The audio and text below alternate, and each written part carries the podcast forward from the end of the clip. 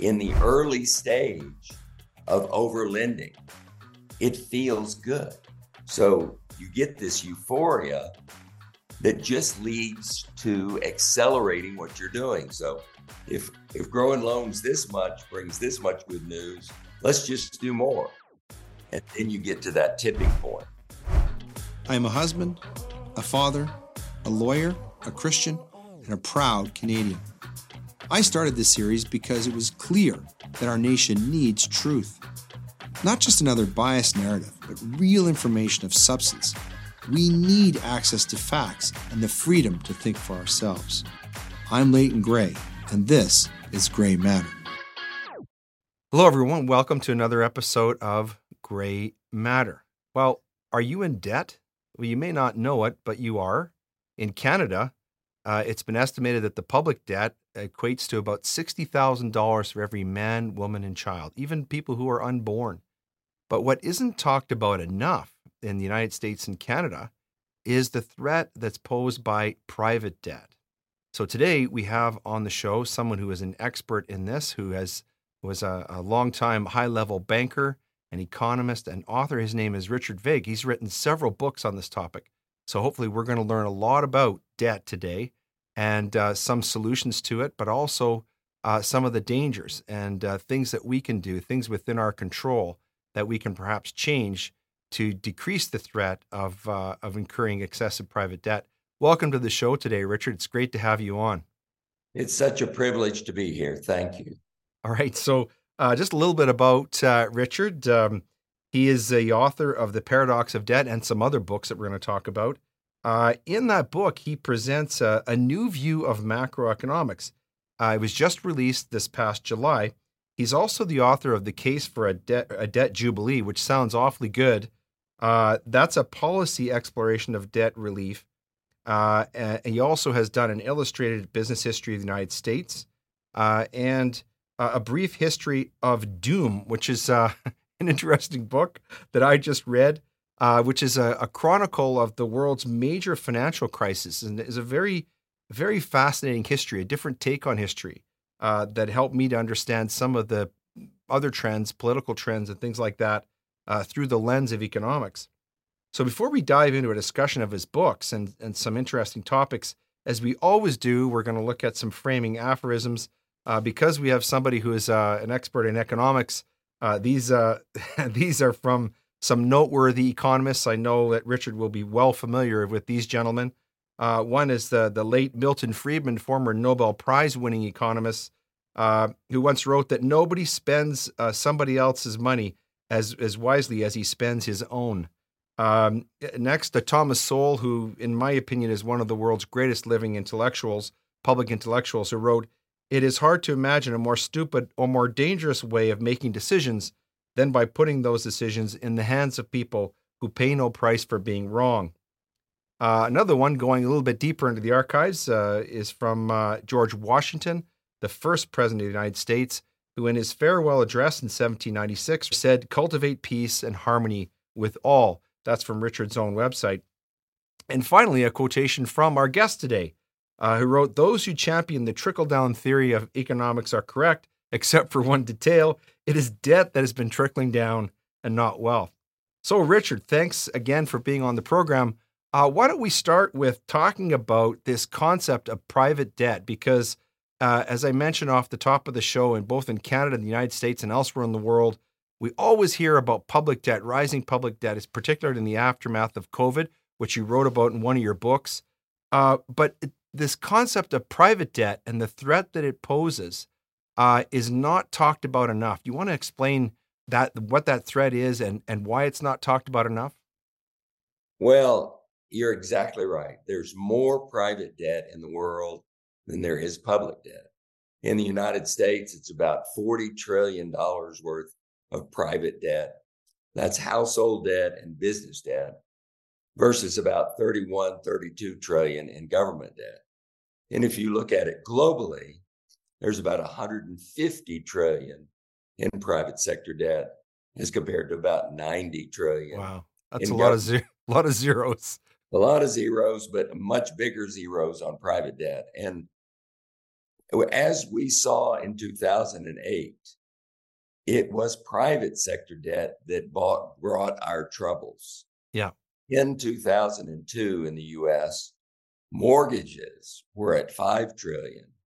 By 2007, they were at 10 trillion. And that was millions of mortgages made to folks that didn't have income, jobs, assets sufficient to support those mortgages. So it's really private sector debt that has gotten us into trouble in the major financial crises in history. That's the area we should be studying the hardest. Right, and you know, uh, you mentioned in uh, in in one of your books, I believe it's the uh, the next economic disaster, that you were actually working in the banking industry back in those days in the private banking industry, and you were so horrified by this. That was one of the reasons why you why you left. You and uh, you you also ac- accurately predicted the explosion of debt that occurred subsequent to that. Um, but you also, in another one of your books, you talk about a brief history of doom uh, and that in there, you talk about really the historical uh, thread that runs through many different financial and political collapses in history over the past 200 years. And they're all linked to private debt. You want to talk about that book a little bit? Because it sort of sets up your most recent book that you just published. Well, thank you. Yeah, we we made the contention that private debt had brought the global financial crises, and we kept getting pushback and, you know, it seemed clear to us. So we said, what the heck? Let's look at the whole story. And we got the consensus 43 biggest financial crises in world history over the last 200 years in the top six countries in the world. And we looked at each and every one of them reconstructing the private sector debt. This would be Austria in 1873. This is London in 1825. This is the Great Depression that began with the collapse in 1929. We looked at every single one of them, and without fail and without exception, it was runaway, irresponsible private sector lending that brought way too many houses or office buildings or railroads and the economy collapsed with that overcapacity in banks that made those loans fail. So we really, we really cemented our thesis by looking exhaustively at all the crises in world history. One of the things you discovered that to me was very counterintuitive is, you know, there's a lot of doom and gloom that's talked about in the media and by politicians about, you know, rising public debt. But when you went in and you did your deep analysis of the arithmetic, you actually found that oftentimes increasing public debt actually benefits households. Could you explain how that occurs? Well, you're exactly right. And this is something we dive into very deeply in the new book. But when government spends money, it doesn't disappear. It ends up in the checking accounts of households. So, in the three years of the pandemic, 20 through 22, when we had all in the US, we had all those $1,400 check and $1,200 check rescue relief packages out of Congress. The government's debt increased by $8 trillion. But private sector wealth increased by $30 trillion. The 8 trillion the government spent ends up in the checking accounts of households. And the flood of money that came into the economy pushed real estate and stock values up by another 20 trillion. Mm. So it's a fairly profound concept. And it wasn't just the pandemic. That's been true throughout history. And let me just give you one more number here. In 1980 in the US, government debt plus private debt was 125% of GDP. Today, it's 260% of GDP. Incredible private sector net worth in 1980 was 350% of GDP. Today, it's 600% of GDP. Debt creates wealth.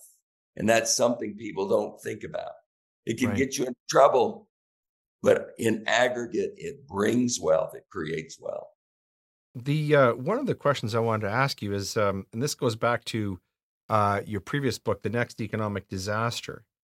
Um, how was it that you were able to predict what was coming? I mean, leaving COVID aside, it wasn't the, the economic collapse that we suffered, that we suffered over the past few years, uh, if we can call it that, recession or depression or whatever people call it, economic slowdown, it happened. And in your book, which was written about eight or nine years ago, you predicted it was going to happen. Were you able to predict that based upon the research that you've done, talking about you know the, the work that you did on the brief history of doom? How how were you able to tell that this was coming? Well, we saw the pattern repeat itself over and over again. And one of the most satisfying mo- moments that I had in all of this, this would have been 2014.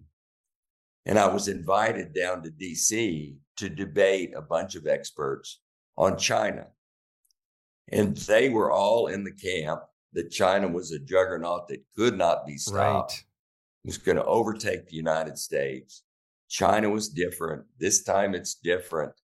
So it was four or five of those folks and me. And, you know, especially back then, I didn't have even a fraction of the credentials that they, those folks did. So I was just making the point and showing the numbers. And, you know, we concluded in a very unsatisfying way. Three months later, the, the Chinese stock market collapsed by 50%. Right. So, yeah, I've never had a moment that worked out, you know, that much in accordance with my predictions. So, but it's a pattern that's well established. You, you know, this is. I'm glad that you brought up this China thing. This is one of the topics I wanted, wanted to talk about because when I when I researched you and some of the periodicals that you've written, there's one called China's Generation of Demise: Why China's Shrinking Population Both Reflects and Portends far deeper problems. I think many people uh, throughout the world, throughout the world, and especially in the West, um, are very concerned about the threat that China poses. But you seem convinced that uh, built within the Chinese culture and economy are the seeds of their own destruction. You want to maybe elaborate on that and why you think that that China has a, is that has this generation of demise? Is it related to to private debt? Absolutely. China's had the greatest growth in private debt of any country in the history of the world. Wow. I believe like last Most, decade. We don't hear about that, do we, Richard? We, we never hear about this. Well, you know, you don't because most of our news is about America. You know, we've, yeah. We, I think it's the same four news stories all day, every day. so, yeah. But but if you go a little deeper, if you go to page two, you'll see things like Evergrande, which is um, the massive building company in China that failed last year and declared bankruptcy this year. And you'll read about Country Garden. We estimate that in China, the real estate companies have built as many as 100 million empty homes. Really? They're homes that have not been sold, are not occupied. Well, if you have that many extra homes, there's no need to build even more. So you, you just dig the hole deeper and deeper. In China's private sector debt, ours is not that good at 160%. percent mm hmm There's 200%. Wow. And that's coming from nowhere in 1980, as you know. Yeah. So they're piling on private debt and they're in a, a very precarious place right now. Right.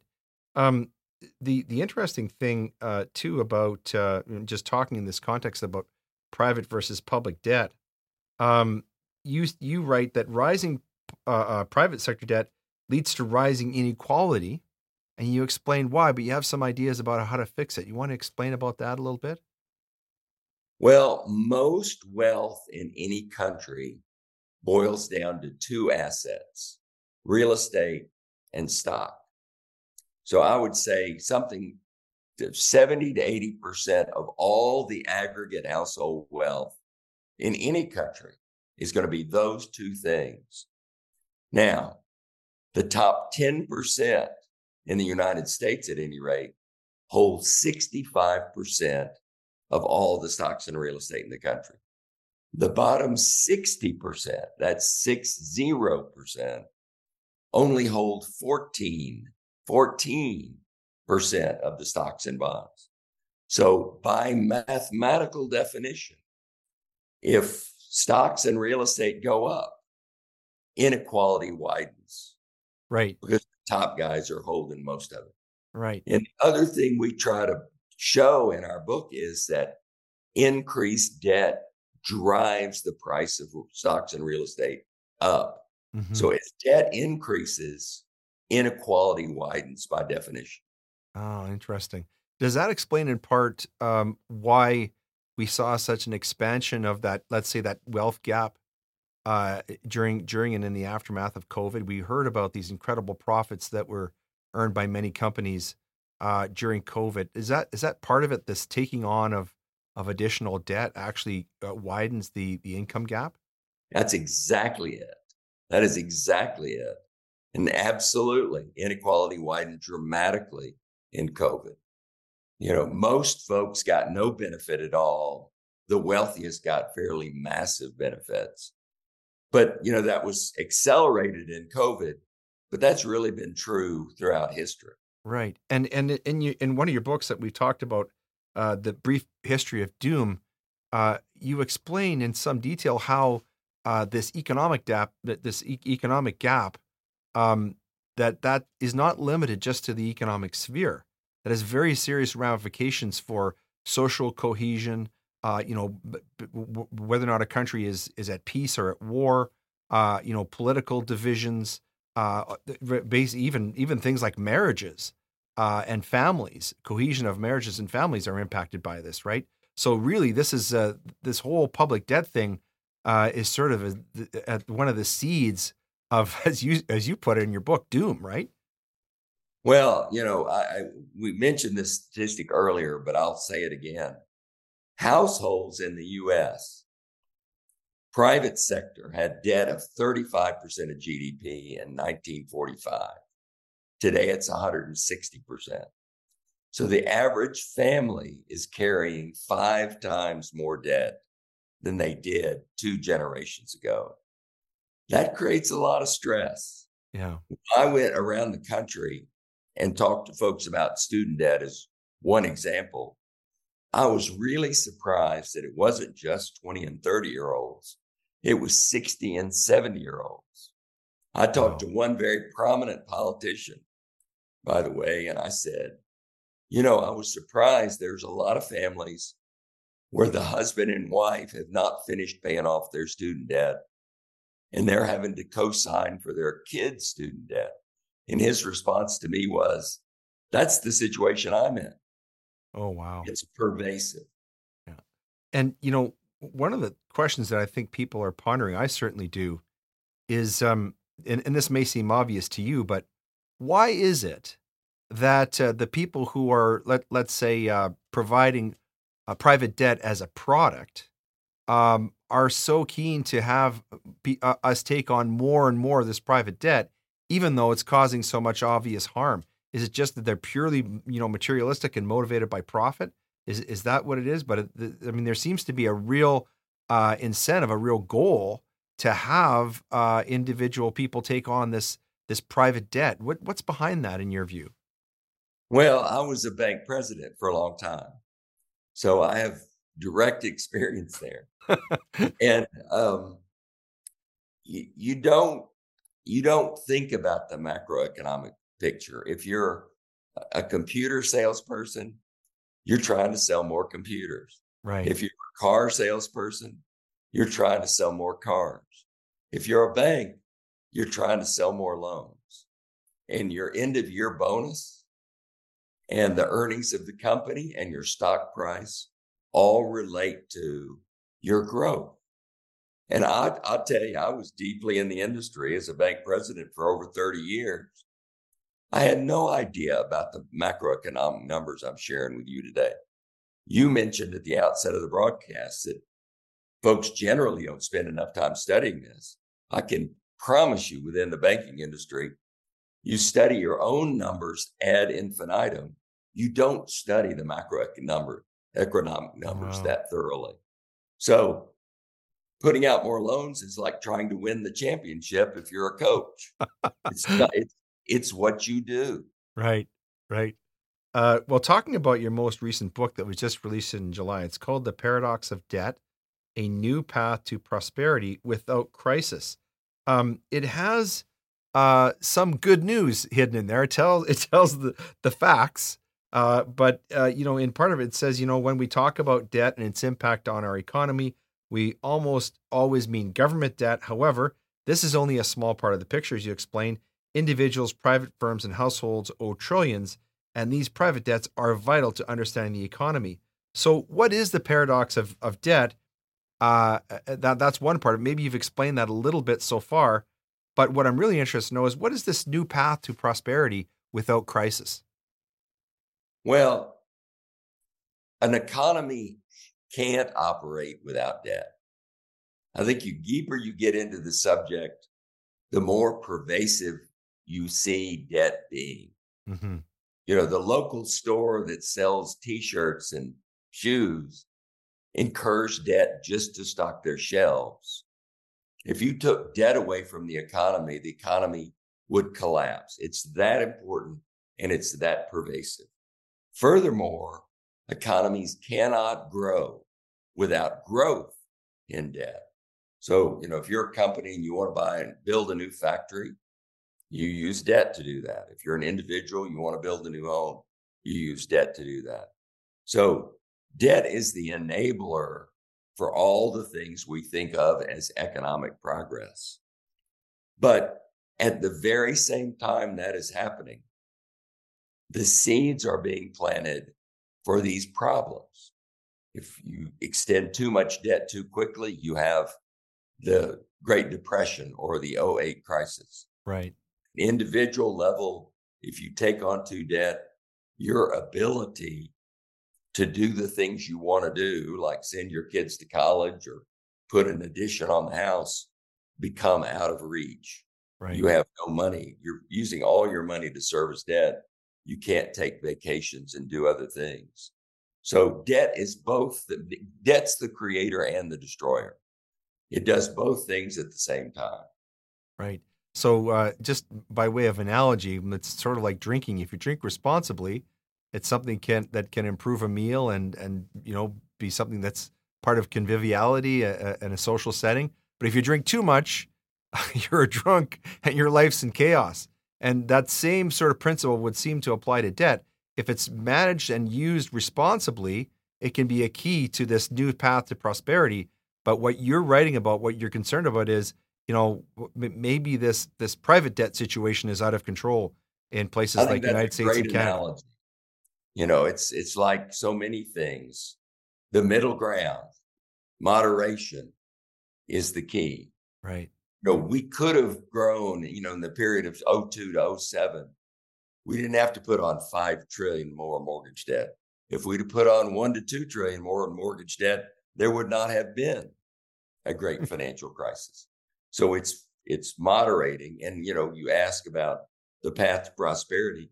Well, one element of that is putting in the radar, the early detection mechanisms to be able to see mathematically when loans are growing too fast and to be able to pull back. So one of the keys to prosperity is just to not have a crisis in the first place. that doesn't seem to be what uh, governments these days are into. It seems like everything's an emergency these days. Uh, is that everything goes to excess? Right. Uh, you know, and when you were describing uh, uh, debt, uh, I was sort of picturing in my mind's eye Michael Douglas in, in in Wall Street. You know, when he's playing Gordon Gekko and he says greed is good. You remember that? that Very seems definitely. to be the pro- that seems to be part of the problem with this private debt. It's very profitable for for banks and for and for companies that uh, that that provide these products to people. It's obviously very seductive for the consumer because obviously they want to have money, money that they have not yet earned. Uh, but there's a danger there, isn't it? It's inherent in that that uh, if they don't manage that debt responsibly, take on too much all at once, or if it's the wrong kind of debt, you know, uh, if, if somebody who's living in a in a single wide trailer goes out and tries to charge up a Ferrari, that's going to be a serious problem, right? Well, that's exactly right. You know that you framed it, and the, what compounds that problem is that in the early stage of overlending, it feels good. Right. There's euphoria. You know, in 2002 and 2003 and 2004, the economy was growing faster, unemployment was improving, incomes were going up. So you get this euphoria that just leads to accelerating what you're doing. So if if growing loans this much brings this much good news, let's just do more. Right. And then you get to that tipping point. Yeah. Um, this is part of the show that uh, we call the reading list. Um, as you can probably imagine, or, or you probably guessed, Richard, we've uh, featured your books on the show today. Uh, the most recent one is The Paradox of Debt A New Path to Prosperity Without a Debt Crisis. This is your most recent work. We've also talked about The Case for Debt Jubilee, which is the book that you wrote uh, just prior to that, sort of uh, in the aftermath of, of COVID. And then we've also talked about two more A Brief History of Doom and The Next Economic Disaster. Uh, those aren't all of your books. There, there are others. Are there any that um, that we haven't mentioned that you that you think are of note and that are relevant to our discussion? Well, first of all, thank you for having me, and thank you for mentioning my books. I'm really grateful to you. I think the one you didn't mention is the the illustrated business history of the United right. States. That you know, I think for folks that like history, this is a really, I think, you know, fun, I, I would call it fun. It's a book that takes you through, you know, all the many inspiring, innovative things that business can do. So, but anybody reads any of my books, I'm I'm grateful and beholden to them. Well, Richard, um, this has been a very wide ranging and really interesting discussion. I'm very grateful for your books. Uh, I enjoyed them immensely, and uh, I know that um, people, other people, our viewers and listeners, will enjoy them too. So I encourage them to to check them out. They're available on on Amazon. This has been a real blessing having you with us today. We've learned a great deal. I just want to thank you, Richard, so much for being with us uh, and for you know sharing some of your knowledge about about debt. I think this is going to be very, very illuminating for for those uh, those people who are part of our our gray matter community. I'm so grateful to you for having me.